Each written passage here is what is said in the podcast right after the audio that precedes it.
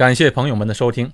上一期节目在新加坡生活成本，我谈到了新加坡政府学校的费用。刚播出没两天，教育部又出台了2017年的学费标准，又涨价了。现在的学费标准是啊，小学学费每个月新加坡公民是免费的，照常。新加坡永久居民就涨价了，涨到了一百三十块钱新币一个月。那亚细安，也就是东盟成员国，是三百九十块钱一个月；如果是外籍学生，就是六百块钱一个月。那中学的学费呢？新加坡公民现在是还是照常五块钱，永久居民呢，从一百六十块钱涨到了两百块钱一个月，而东盟成员国是六百块钱一个月。那其他的外籍学生呢，就是九百五十块钱一个月。比之前二零一六年的八百块钱涨了一百五十块钱。高中学费呢？新加坡公民照常六块钱，永久居民涨到了两百八十块钱，亚细安东盟国家涨到了八百六十块钱，而其他的外籍学生涨到了一千三百块钱一个月。现在学费啊，公民高中的学费为六块钱，外国人一千三百块钱。差别竟然高达了两百二十倍啊！我有一个印度的同事，他的一个朋友啊，在新加坡找到了一份工作，全家人从印度孟买已经搬来了。他们来新加坡的主要目的啊，就是希望他们的小孩能在新加坡受教育。结果刚到了这边，就听到了学费涨价的消息。如果要一个孩子也就没问题了，可是他们有四个。四个是四胞胎，男孩女孩我倒没问，但这四个小孩啊，今年全都是七岁。你算一下，光学费每个月每个孩子六百的话，四个孩子就四六两千四，这确实是一个很大的负担。更大的问题是啊，这政府小学不是你想进就能进的，外国学生除了要考试通过外，还要看政府学校有没有名额才行。现在申请进入到政府学校都很困难，因为最近这几年啊，来新加坡读书的孩子们也越来越多，造成了学校学额的不足。比如说小学吧，小学一年级入学，每年在新加坡都是一件大事。这边的家长们每年为了让自己的小孩进入到比较好或者靠近自己家的学校，在小学入学前两年就开始在学校做义工了。有的家长每天早晨啊就在学校门口啊帮忙指挥交通做义工，这样一做，有的都能做到两年。不过这样做呢，也只是提高了入学的几率，并不是百分之百都能入学的。这新加坡小学入学报名啊，跟其他地方还不太一样，它分了几个阶段，来优先录取一部分学生。阶段一也可以说是。第一优先吧，就是这个阶段呢，适合有亲生哥哥或者姐姐目前正在这所学校就读的儿童。哎，打个比方，就是说我儿子在呃这所小学读了四年级了，那我女儿呢，刚刚要到入学年龄，那怎么办？什么都不用看，因为哥哥在这学校里上学呢，什么都不用问，只要拿出兄妹的证明就可以直接入学，而且第一优先肯定有名额。阶段二呢，就是第二优先呢，就是这个阶段适合的，父母曾经是这个学校的学生，并且已经成为学校校友会的会员，或者父母是这个学校校董会的或者管理委员会的成员。打个比方呢，就是就好像我曾经在这个小学上过学，那我的孩子那自然就有优先权来这个学校读书。或者是我是校董会的成员也可以。那阶段三呢，就是第三优先，这个阶段适合的孩子啊，就是父母或者哥哥姐姐曾经在这个学校读过书。哎，刚才不是说过哥哥姐姐在这读书吗？不一样，就是说这个阶段适合的孩子，就是父母或者哥哥姐姐曾经在这个学校读过书。但是呢，父母又不是校友会的会员。那哥哥姐姐呢，就是曾经在这读过，但是已经毕业了。打个比方，就是说，假如我的儿子现在是初中一年级了，那我的女儿刚刚上小学一年级，这哥哥呢已经不在这个学校上学了，那妹妹还是有优先权进入这个学校的，只是这个优先权排在第三优先阶段三的阶段。接下来呢，就是阶段四，这个阶段呢有三类学生可以报名。第一呢，就是刚才我说的，那父母做义工的。父母在这学校做义工一年以上，并且呢，已经服务了至少四十个小时。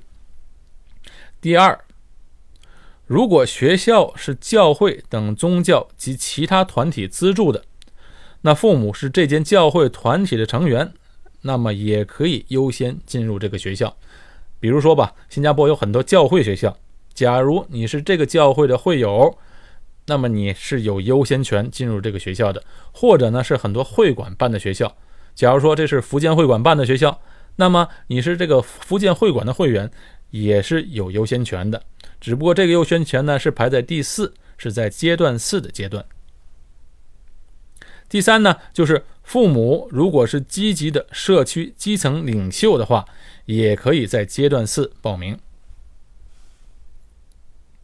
那么接下来的阶段是阶段五啊，第五优先啊，其实阶段五了也不能说是优先了，就是所有不符合前四个阶段的适龄儿童，那么父母和儿童呢，呃，嗯，不需要跟这学校有直接的什么关系，就可以申请这个学校。但是你想啊，已经排到阶段五了，前四个阶段如果是名校的话，差不多名额都用完了。从这个阶段开始呢，才轮到了永久居民报名。但是在这个阶段报名期间呢，是实行抽签制的。抽签制呢，公民可以抽两次，永久居民只能抽一次。你看，你在这个阶段还是很不公平。那永久居民的机会呢，还是比公民少了一半。好，接下来就是阶段六。如果是你在阶段五抽签也失败的话，那么你只有在这个阶段了，找其他还有什么剩余学额的学校了。可以说，这个学校基本好一点的、差不多的学校都已经没有名额了。还有一个阶段就是阶段七，阶段七才是给非公民、非永久居民的外国人报名的阶段。看到这里，你可能就明白了，连永久居民的孩子能进入到比较好的学校都这么的难。好的学校在前四个阶段名额就已经差不多就没了，就算还有剩的名额，到了阶段五抽签的时候，公民都有两次抽签的机会，而永久居民只有一次，那就更不用说外国人了。外国人能进入到政府学校，那就算谢天谢地。就算能申请到的学校吧，那也都是公民或者永久居民不愿意去的学校，剩下的学校。那外国人的孩子在这里上不了学怎么办呢？有办法。新加坡不是有这么多私立学校和国际学校吗？那只能去那儿上了。哎，有时我就在想，这政府啊，可能就是故意的控制名额，好扶持一下新加坡的这些私立学校。近年来啊，在新加坡的外国人和永久居民发现这日子啊越来越难过了。这主要是政府推行了一系列保护本国人利益的政策，将公共资源和福利的差距逐渐拉大。据统计啊，去年新加坡有四万五千名学生入学新加坡的私立学校，比前年的四万名啊增加了百分之十二。百分之十二啊，不少了。新加坡有差不多三十所私立学校，像比如说像美国国际学校、法国国际学校或者澳大利亚国际学校、日本人学校，当然还有其他林林总总的许多的其他的私立学校。政府学校上学难，对这些私立学校来说，那可是极大的利好。越多的学生就意味越多的钱嘛。我看到现在有好几所的私立学校都在计划扩建校舍。那既然要上私立学校，私立学校的学费有多少呢？嗯，一般的私立学校的学费大概是两万多新币一年，这还是比较普通的。好一些的学校呢，都要在三万或者四万以上了。不过除了学费以外呢，这些学校还都会收取报名费，有的报名费可真是贵啊。比如说美国国际学校，他们的入学注册报名费为一万两千块钱，光报名费、光注册费就一万两千块钱。那私立学校学费这么贵，教学质量一定好吗？可以说，嘿，良莠不齐。像美国国际学校，那不用说，它是全亚洲最好的美国学校。但其他一些规模不大的私立学校啊，或者是刚建校时间不长的学校，师资力量那就不一定了。不然的话，也不会有这么多人争着上政府的学校了。政府学校还是比较有水准的。有个调查数字。在私立学校就读的学生啊，有三分之一的人都说是因为报读政府学校没有名额，才会来选择读私立的。总的来说，新加坡政府呢现在正在进行经济结构转型，对外国人来新加坡的门槛越来越高了。无论是投资移民还是来工作的人，现在政府的要求都是要质量而不是数量。同时，为了让本地新加坡公民支持政府，能投选票给执政党，那五年一次大选嘛，执政党是要选票的。所以在福利方面，如小孩子上学、住房问题，还有医疗等问题，在公民、永久居民和外国人的之间的差距，只能是越来越大。所以啊，想要在新加坡长久生活的话，还是早点申请永久居民。或者，尽早入籍吧。